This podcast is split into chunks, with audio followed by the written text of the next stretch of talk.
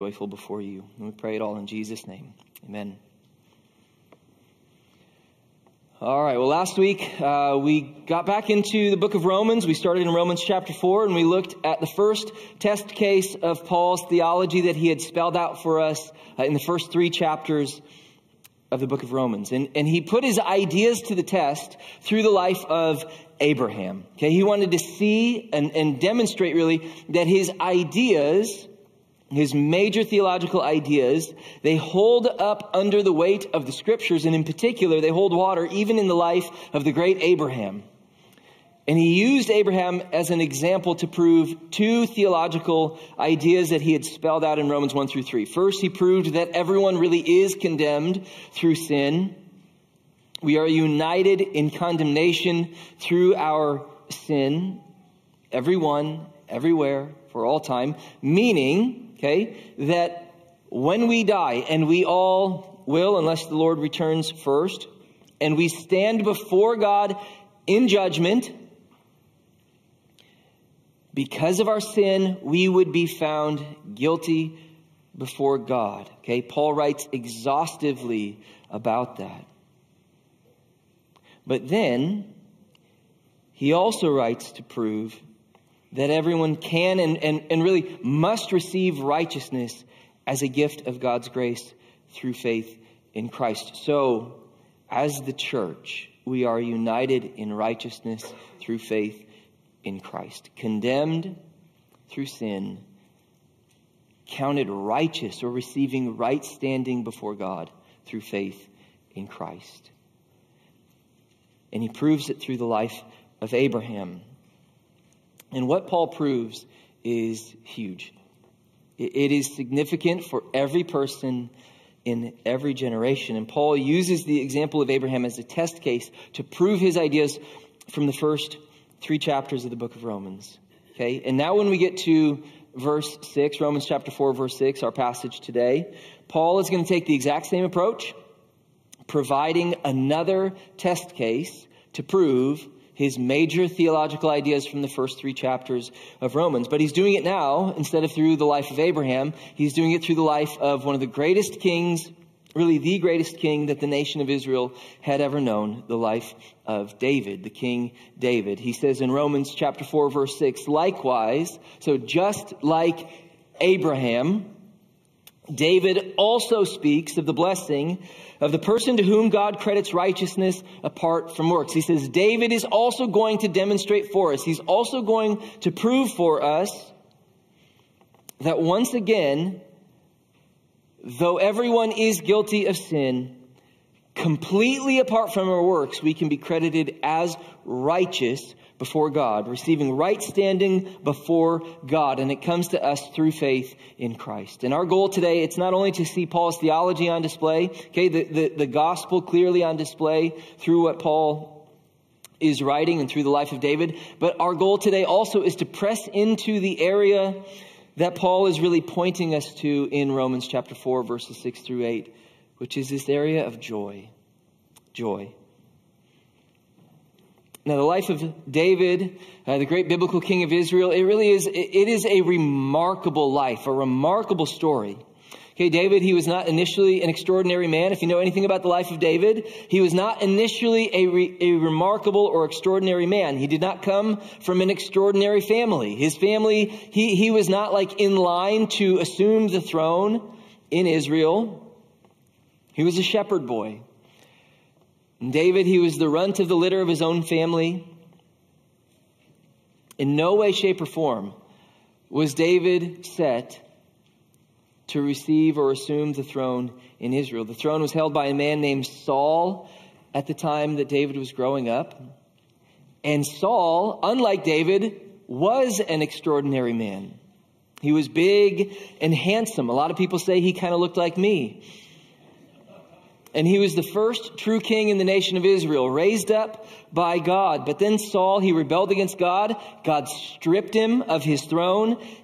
And instead, God raises up David, the shepherd boy, to be the king of Israel. Okay. And In a lot of ways, David, he, he was an incredible king in Israel. He he was incredible. He was a man who genuinely loved the Lord. He was a man who lived after God's own heart.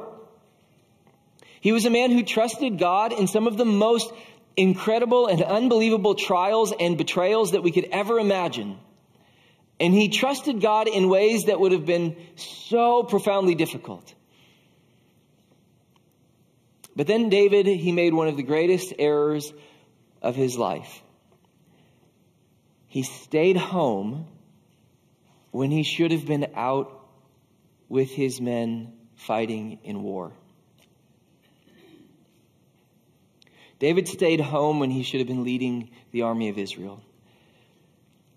He made the decision to lead from the back and to protect himself, protect his own comfort, to sit back in his kingdom and let his people go out and suffer without him. And as David is sitting at home and his men are fighting his war, what happens is David, he sees the wife of one of the men of his army bathing one day on a rooftop. He's captivated by her beauty and he is full of lust in his heart. He covets her.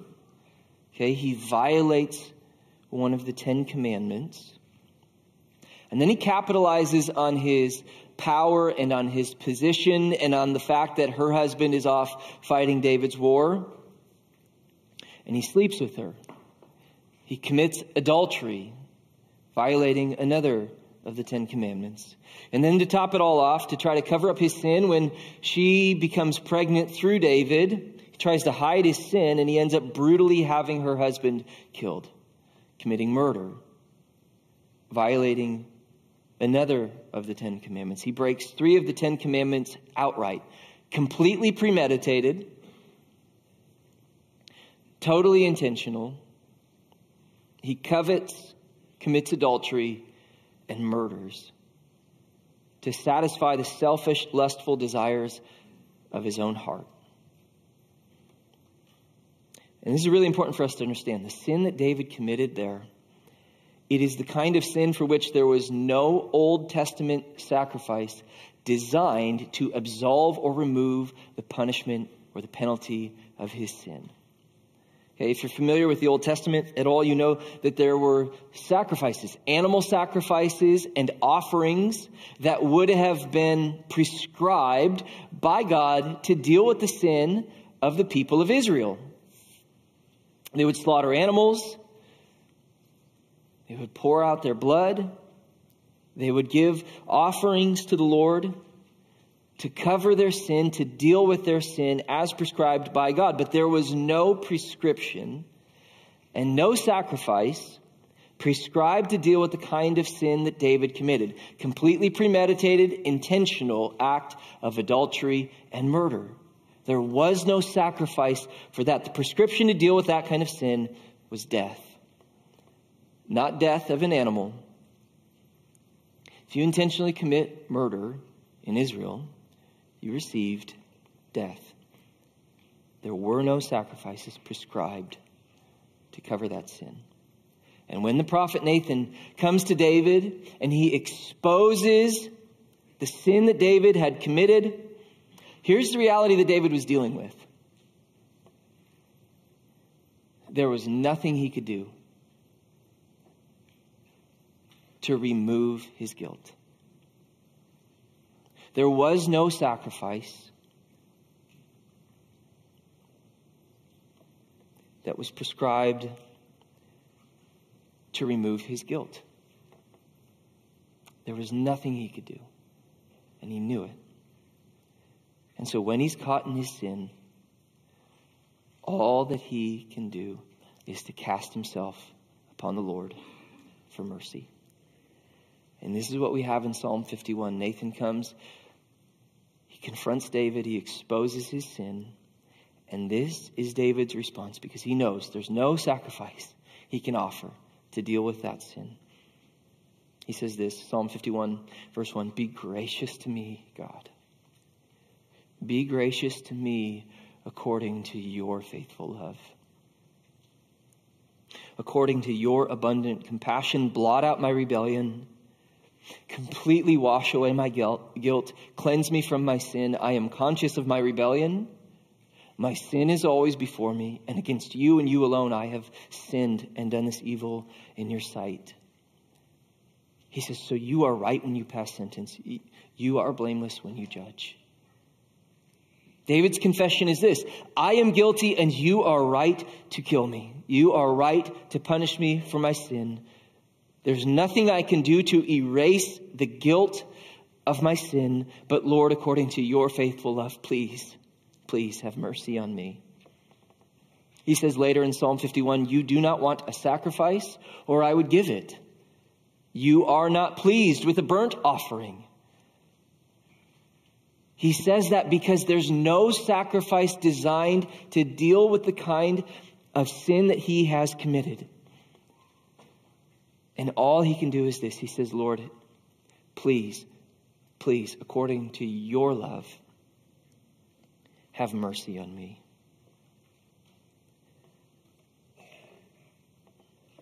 And in God's mercy, ultimately, because of the work of Christ on the cross, God, He does it.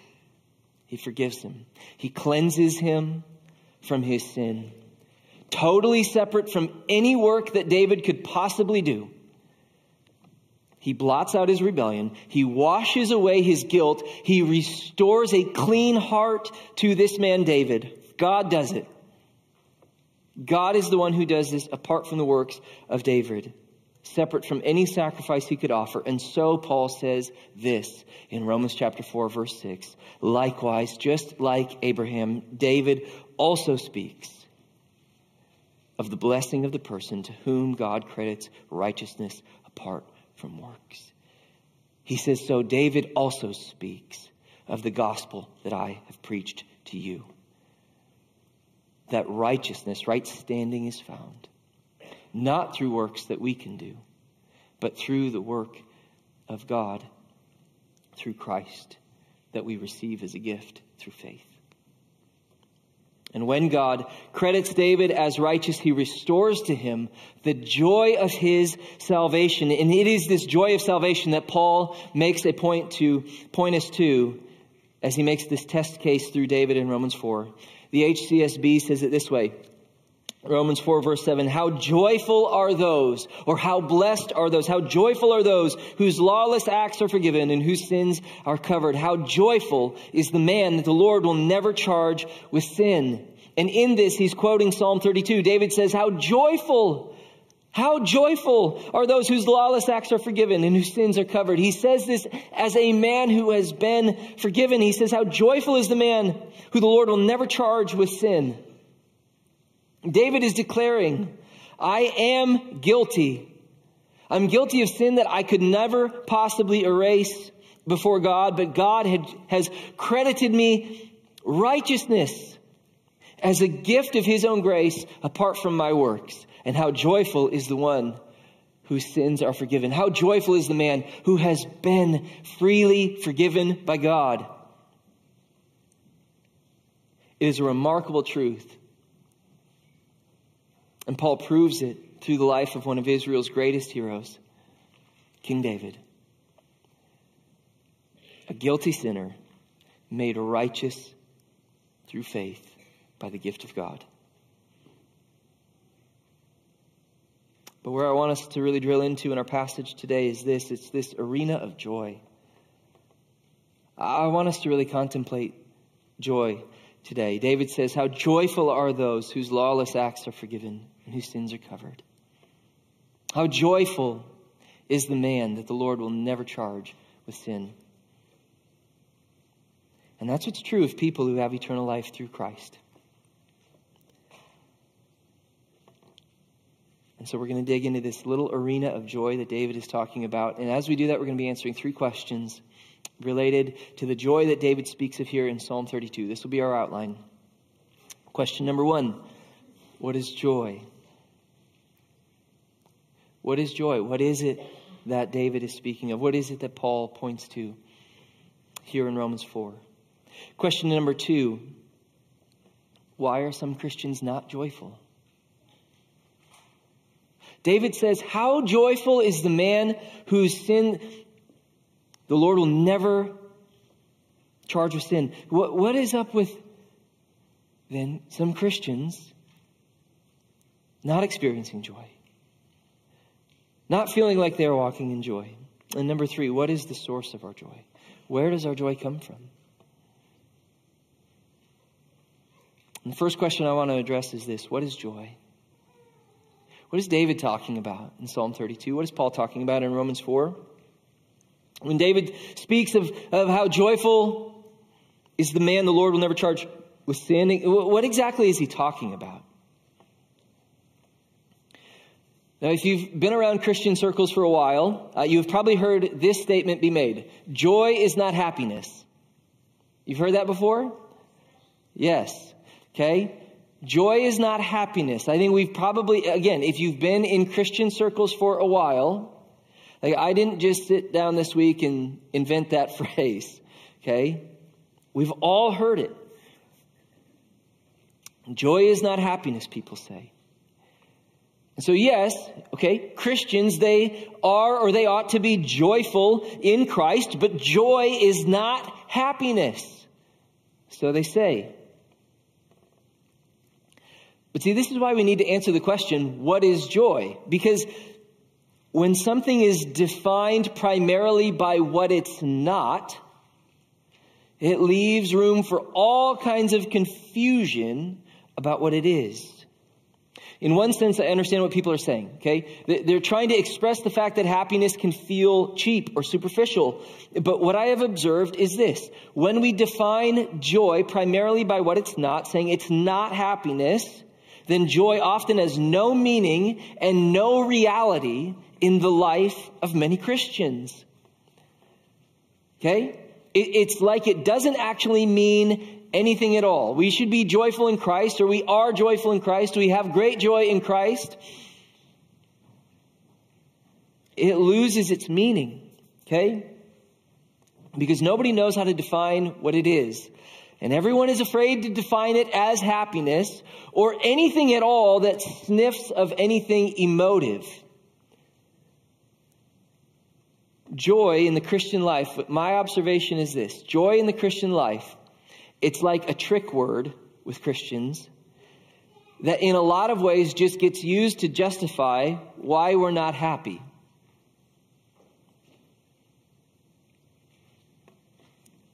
Joy, I think, oftentimes has become a Christianese word used to justify being totally unhappy, melancholy, mopey, even bitter, and complaining as Christians.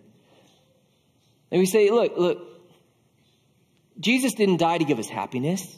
He gives us joy. And I'm like, amen, that's great. But let's be careful that we don't define joy in such a way that it loses all of its meaning and instead gets used as the scapegoat to explain why I am so indifferent or discontent or melancholy or mopey or complaining or whatever it might be as a Christian even though we have eternal life through Jesus. Do you know what joy is? It's not less than happiness. It's not less than happiness. It is more than that. It is richer happiness. It is steadier, more consistent happiness. It is a happiness that penetrates the heart deeply. Here's what the dictionary says. The word joy refers to the emotion. See, that's a scary word for Christians. Christians are supposed to have emotions, apparently. It is the emotion evoked by well being. We are well in the Lord. And it is typically associated with feelings, another scary word. We're supposed to have feelings of intense, long lasting happiness.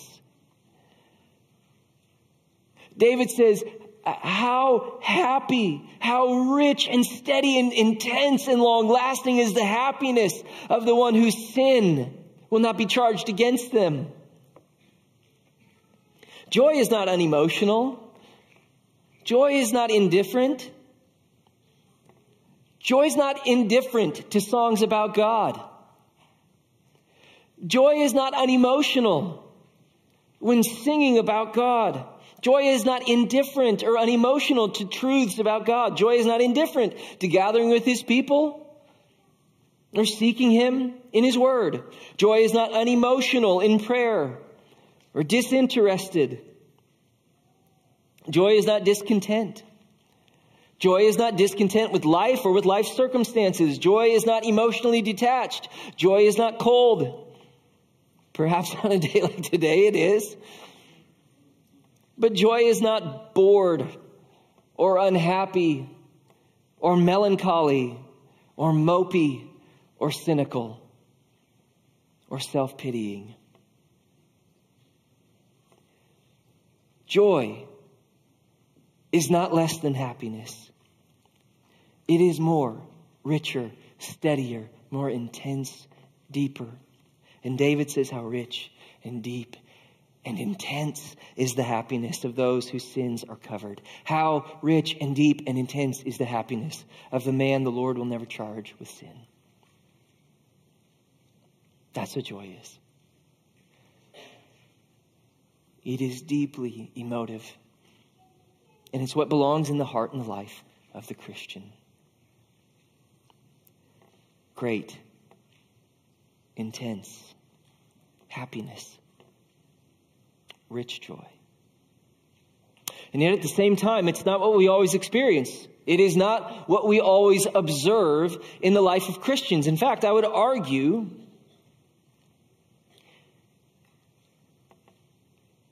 in my observation, there is often no significant difference between the joy that I have observed in the lives of many people in the church and the joy that I've observed in the lives of people who don't know Christ.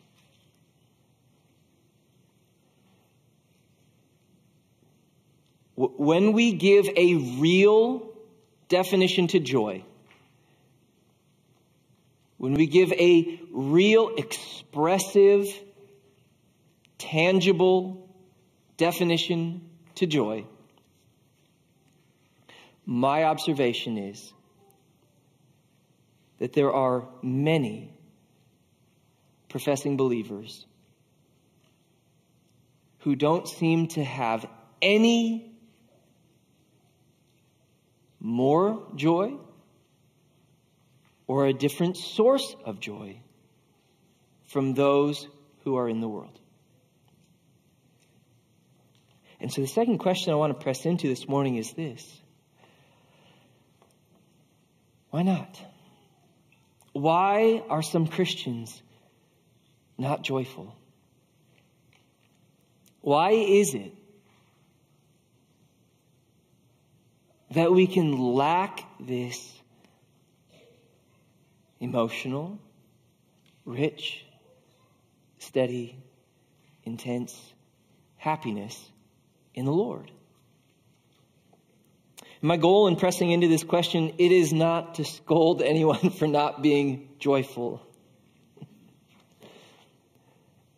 Ultimately, I want to encourage us to actually walk in the joy that we do have in the Lord. Okay? My goal also, it's not to exhaust every possible angle of all of the different things that can contribute to difficulty in walking in joy. Okay? That list would be way longer than we have time for. And my goal is not to get into a conversation in the arena of medicine or to minimize what can be going on medically with people. Okay? My goal is not to cover every possible reason a person might struggle walking joyfully in the Lord. Instead, what I want to do is this I want to give you a few things to consider from the Word of God. Okay, that's the arena that I want us to be thinking about today. And I want you to wrestle with the Lord in the arena of joy through the Word of God. And I'm going to walk through about seven different reasons, very briefly, that I see through the Word connected to our passage here in Romans 4 as possible reasons for us to not walk in joy as Christians. Okay? And this is just to get us to wrestle with God in this area of joy. Number one, if you are not actually a Christian, then it makes sense that you'd not be full of joy. You would not be bursting with joy. If you're not actually in Christ, if you're not actually a Christian, then it would naturally make sense, in my opinion, that you would not be full of joy. Some people think that they are uh, Christians, and yet They are not. They have not understood the gospel or repented of their sin and received forgiveness and grace through Christ. And if that is the case, then it makes sense you would not be full of joy because David says in Psalm 32, and Paul quotes him in Romans 4, how joyful is the man who the Lord will never charge with sin. If you're not actually a Christian, that's not true of you. You will be charged with sin. You are still guilty. You are still under the weight of your sin. And so if you're still in your guilt and in your sin, then it makes sense that you would not be joyful, bursting with joy if you're not actually in Christ. Some people are not joyful because they're not actually Christians. They don't know Jesus. They might be coming to church regularly, or they might wear a cross necklace, or they might uh, associate themselves as a Christian, and yet if they don't know Christ, if you do not know Christ, then you will not experience the joy of Christ. Number two, if you don't think that you are guilty of sin, it would make sense to not be joyful. If you don't think you're guilty of sin, it makes sense that you wouldn't just be bursting with joy in the Lord. Perhaps you're here and you think that God will let you into heaven because you are a good person and because you go to church and you try to be a good human being. But you don't realize none of that could possibly erase the guilt of your sin. You don't see the guilt of your sin. You don't know who you have sinned against. And somebody who depends on their own goodness to be right before God is not in a good position to be full of joy, bursting with joy in the Lord.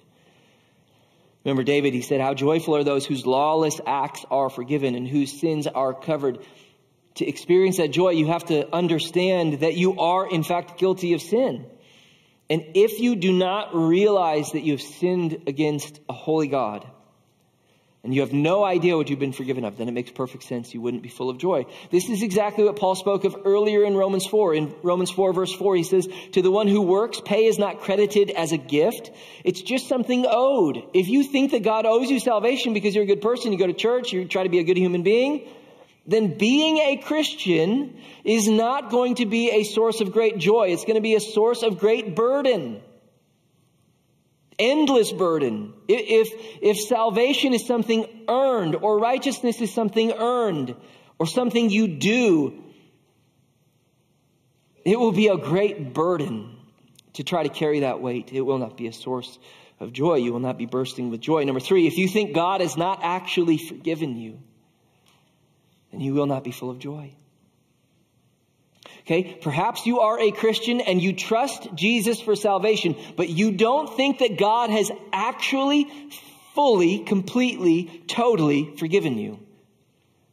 Perhaps you don't trust, like it says in Psalm 103, that God has removed our sin as far as the east is from the west. You, think that when God looks at you, it's like he's, he's, uh, he's going to allow you into heaven on some sort of technicality. Like, I kind of have to do it because You've trusted in Christ, but you don't actually believe that God has removed your sin from you as far as the east is from the west, and that when He looks at you, you have the righteousness of Christ before Him. Perhaps you have not understood that God actually loves you and desires your good and is for you and has completely, totally forgiven you. And if that's the case, then it makes perfect sense that you would not walk around just bursting with joy and happiness. Instead, we may walk around in constant fear that God is about to just ruin our lives because we deserve it.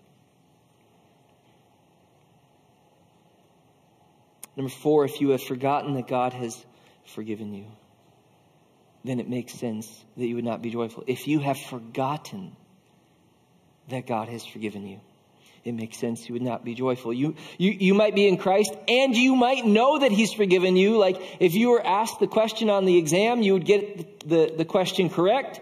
But on a daily basis, perhaps you just don't actively remember, like, I actually have perfect forgiveness in Christ. Maybe on a daily basis, it just doesn't touch your heart. That you are completely and fully forgiven in Christ. You have the righteousness of Jesus Christ before God, the right standing before God through Christ. If you have forgotten that God has forgiven you, if it doesn't touch your heart on a daily basis, it makes perfect sense that you would not be consistently joyful. Because there's going to be all kinds of things that happen in life that threaten your joy. So if you're not coming back over and over and over again to the forgiveness that we have in Jesus, then naturally, of course, you will not be bursting with joy. Jesus said it's when you abide in the truth that the truth will set you free. John chapter 8. If you are not abiding in the truth, consistently walking in and remembering the truth of your forgiveness and the love of God that is shown to us in Christ, then you will not experience consistent, deep, penetrating joy. Number five, if you cheapen God's forgiveness by continuing in sin, you'll not be joyful. Paul says in Hebrews 3 that sin, it hardens our hearts.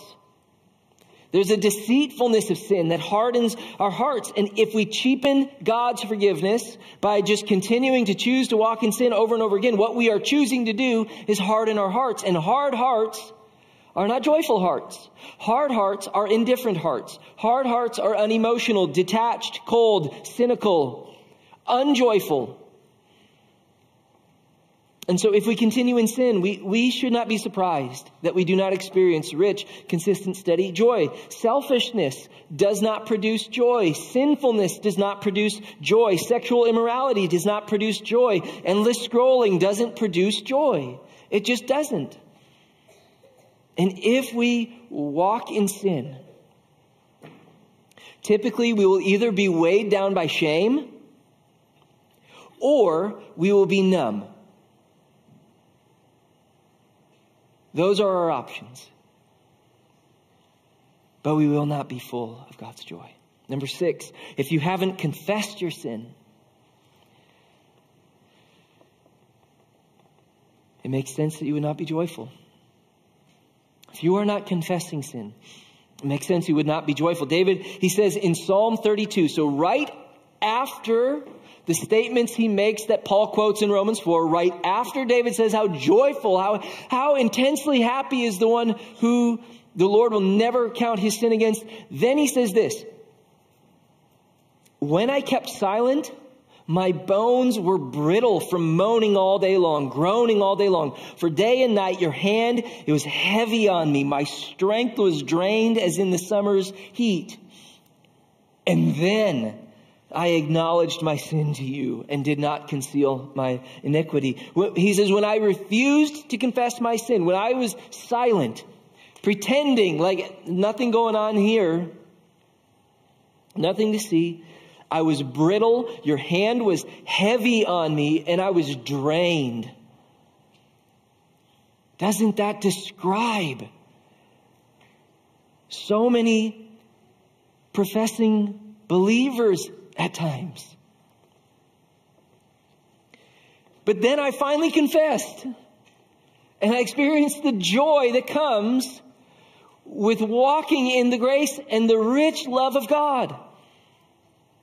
If you're hiding sin rather than confessing sin, we should not be surprised at all when we have no joy. We should not be surprised when we feel drained and heavy and burdened if we have not confessed our sin. Finally, seven, if you ignore God's forgiveness and love and instead walk in anxiety, do not expect joy. Don't expect joy. if we constantly walk in anxiety rather than trusting in the grace, the goodness, and the forgiveness of God, then it makes sense we would not experience the joy of our forgiveness. You see, anxiety, anxiety is what happens. It, it's the natural byproduct. So anxiety is not the choice we make, okay? So we don't sit around at home and we're like, mm, what am I going to do today? I'm going to be anxious. What am I going to do? Spend a few hours just being really anxious about everything. Nobody does that.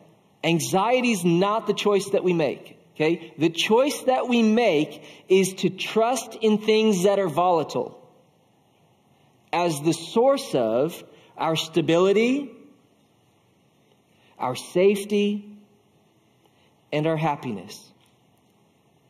The choice that we make, where anxiety becomes the byproduct, it is to trust in things that are volatile as the source of our stability, our safety, and our happiness. So when we choose to trust in our bank account as the source of our stability, safety, and happiness, we're choosing to ride a roller coaster that will produce much anxiety over the course of time. When we choose to trust our kids and their success or their health or their good choices as the source of our stability, safety, and happiness, we are choosing to get on a roller coaster that will be full of anxiety. When we choose to trust in our own health or in our own success or in our own good choices as the source of our stability, our safety, our happiness, we are choosing to get on a roller coaster that's full of anxiety. And if we trust in things that are volatile and walk in anxiety, it makes perfect sense that we have no joy and no peace. Philippians 4 our joy, and our peace comes from God. These are all reasons why we might not be experiencing joy, but I want to be very clear about something. I think there's a lie we can believe, and I want to be very clear about this. Okay? Joylessness is not your spouse's fault. No matter how lazy or nagging or hurtful they might be, joylessness is not your spouse's fault. Joylessness is also not your kid's fault. No matter how unruly or disrespectful they may be, joylessness, it is not your fellow church members' fault. No matter how frustrating or hurtful or rude you think they have been, it is not your roommate's fault. Joylessness is not your roommate's fault. Joylessness is not your pastor's fault. Joylessness is not your parents' fault. Joylessness is not your circumstances' fault. It's not your boss at work's fault. Joylessness is not whatever challenge or trial or health challenge God has placed in your life's fault. It is not someone else or something else's fault if you have no joy in the Lord. We cannot play the blame game as Christians. Challenges will come. Challenges will absolutely shape our joy. And this is not to minimize challenges. Challenges will absolutely threaten our joy. But they cannot take our joy. James says this, James 1, verse 2 Consider it a great joy, my brothers and sisters, whenever you experience various trials What kind of trials did James have in mind? I believe all of them. All of them. No trial can steal your joy. No matter the shape or the form that it comes in, no trial can take your joy in Christ. Challenges will shape what our joy looks like. That intense happiness we have as Christians, it will be shaped by the hardships we walk through in life. It will. And challenges and trials will threaten our joy. But they cannot take our joy. And that's because of the source of our joy. Question number three is this this is where we're closed. What is the source of our joy? What is the source of our joy? The reason that no trial or challenge can steal your joy is this the source of our joy is the perfect, unchangeable forgiveness we have in Christ.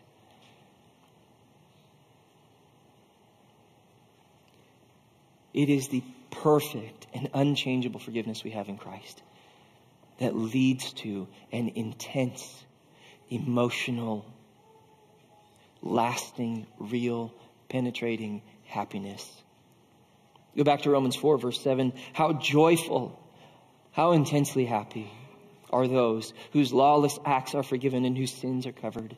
How joyful, how rich and steady and deep is the happiness of the man the Lord will never charge with sin. Never. The real source of our joy, it's the reality that no trial we face in life can threaten or take away the actual source of our eternal happiness, which is the forgiveness that we have in Christ. It is the relationship that we have with God Himself for all eternity through Christ. It is the fountainhead of the richest, greatest, deepest, most emotive happiness in the world, and it can never be taken away from us. The Lord will never charge with sin the one who is found hidden in Christ. David says in Psalm 32, many pains come to the wicked, but the one who trusts in the Lord will have faithful love surrounding him, the love of God wrapped around him. Therefore be glad in the Lord and rejoice, you righteous ones. Shout for joy, all you upright in heart. Be glad and rejoice in the Lord, you righteous ones. Shout for joy because the faithful love of God surrounds us like a garment that no one can remove. And it is ours through faith in Christ and it is worthy of the greatest happiness. Let's pray. Heavenly Father,